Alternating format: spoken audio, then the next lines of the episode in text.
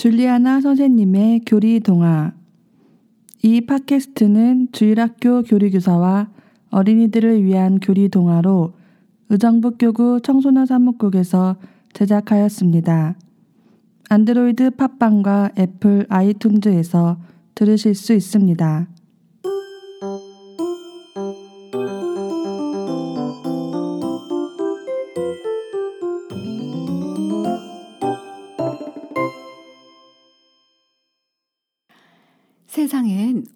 우리가 볼 수 없기에 당연하다고 생각해서 귀하게 여기지 못하고 또 감사할 줄 모르고 살아가는 것이 많이 있죠. 음, 보이지 않기에 공기의 고마움을 모르고 종종 잊고 사는 것처럼요. 하느님께서 아름다운 세상을 만들어 수많은 것들을 우리에게 선물로 주셨죠. 그 중에 가장 귀한 선물은 나를 만들어 이 세상에 보내시며 많은 것을 보고 경험하고 겪어내면서 스스로 멋진 아름다운 영혼을 만들어 보라고 선물로 주셨어요. 하느님은 하느님 마음대로 나를 완성하지 않으시고 각자에게 넣어주신 개성과 달란트를 통해 나를 나 스스로 채우고 완성해 보라고 나는 오직 하나만 만드셨어요. 세계의 수많은 사람들 중에 나와 똑같은 사람이 하나도 없다는 거 참 신기하죠? 그러기에 나는 누구와도 비교될 수 없는 아주 귀한 존재이죠. 이 세상에는 멋진 나를 만들 수 있는 재밌고 신기한 재료들이 많이 있거든요. 사람들, 책들, 또한 실수와 잘못들, 고통과 힘든 일까지도 이 세상에 하나밖에 없는 특별한 나를 만드는 귀한 자료들이지요. 살아있는 건 모든 건 하느님의 명령에 따라 만들어졌어요. 그래서 살아있는 모든 걸 하느님의 명령, 즉 생명이라고 말해요. 흔히 명이 다했다고 하는 건 하느님 명령이 끝났다는 말이 되죠. 그러기에 나 스스로를 함부로 하는 건 하느님 명령을 어기는 거죠. 또한 다른 사람도 나처럼 귀하게 존중해 주어야 해요.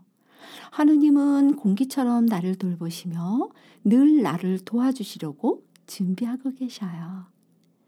보이는 하느님이 되신 예수님께서는 힘들고 지친 사람들은 모두 나에게로 오라 하셨죠. 예수님을 믿고 나를 맡기면 때론 지치고 힘든 나를 안아주시거든요. 그러나 우리 눈에 보이지 않게 하느님이 안 계시다고 생각하거나 종종 잊어버리죠. 음, 때론 내가 아프고 힘들 때도 같이 아파하시고 힘들어 하시죠. 마치 부모님이 나에게 그렇게 하시는 것처럼요. 이런 하느님을 만나려면 기도해야 해요. 그래서 늘 깨어서 기도하라고 하셨죠. 조그만 개미의 눈으로는 온 세상을 바라볼 수 없듯이 사람들이 볼 수 있는 건 개미의 눈처럼 별로 많지 않거든요. 모든 걸 아시고 모든 걸 하실 수 있는 하느님과 멋있는 나를 만들어 보실래요? 그럼 언제라도 하느님을 불러보세요. 금방 하느님께서 꼭 안아주시며 말씀하실 거예요. 난 보이지 않는 모습으로 늘 언제나 너를 기다리고 있단다. 이렇게요.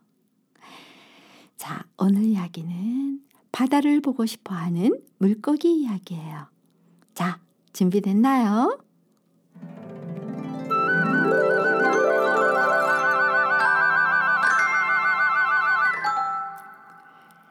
바다가 보고 싶어요.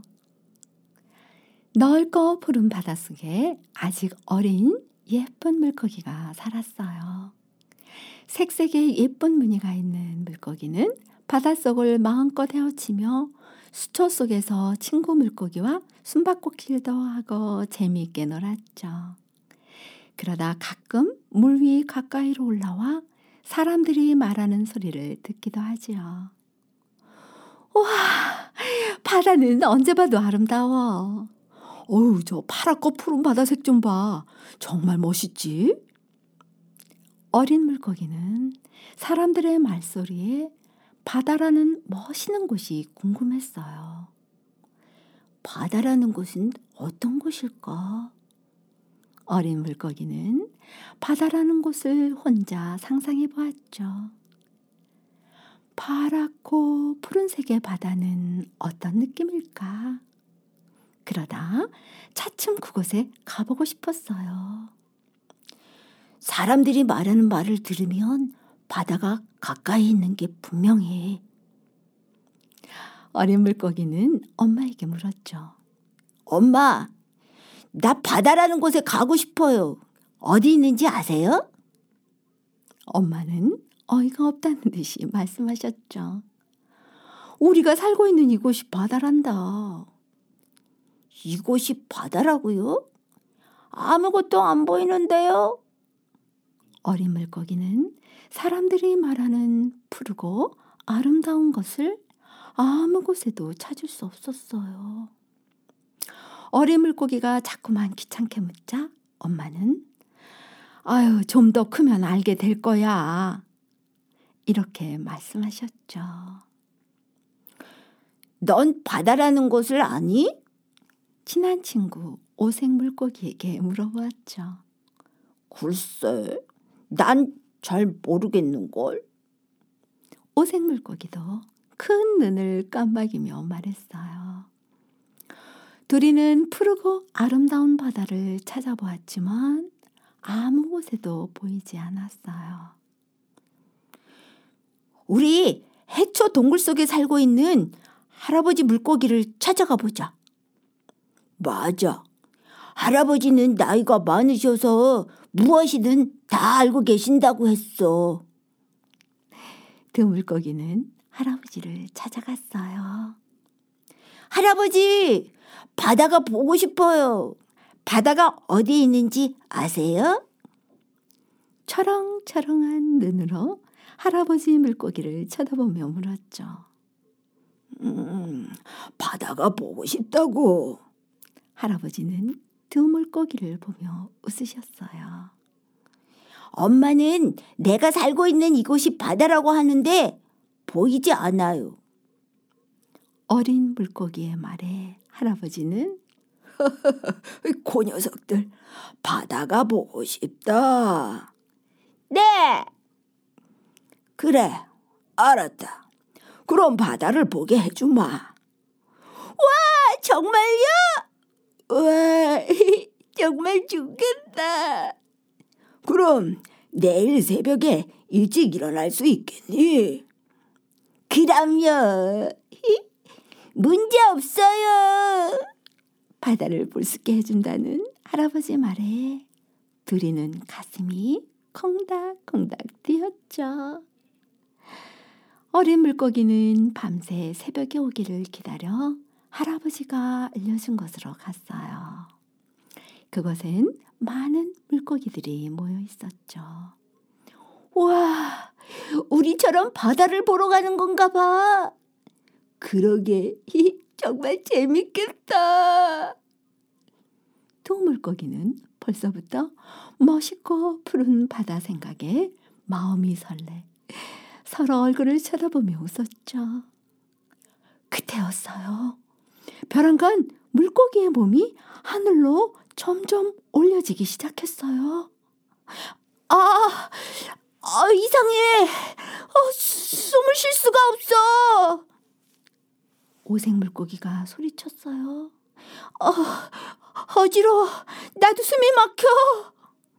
어린 물고기도 몸부림을 치다 문득 아래를 보니 지금까지 살던 바다가 보였어요.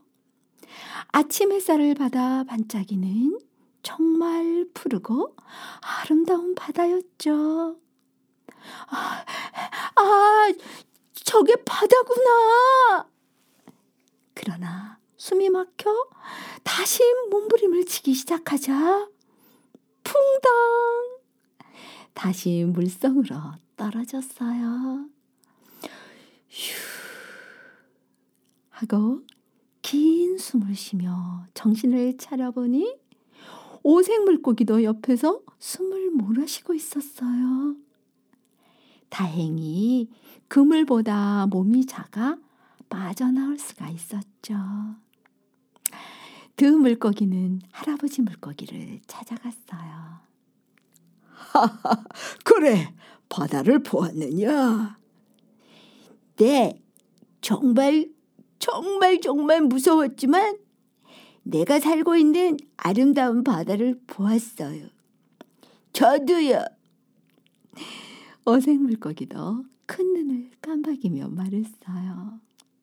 그래, 내가 갖고 있거나 내가 있는 곳에선 잘 볼 수 없는 게 많지. 그것을 잃어버리거나 떠나보면 정말 귀한 것들이 보인단다. 또 죽을 만큼 힘든 경험을 하다 보면 또 다른 새로운 세상을 볼 수 있지. 할아버지는 아직도 숨을 몰아쉬고 있는 어린 물고기들을 바라보며 빙그레 웃으셨어요.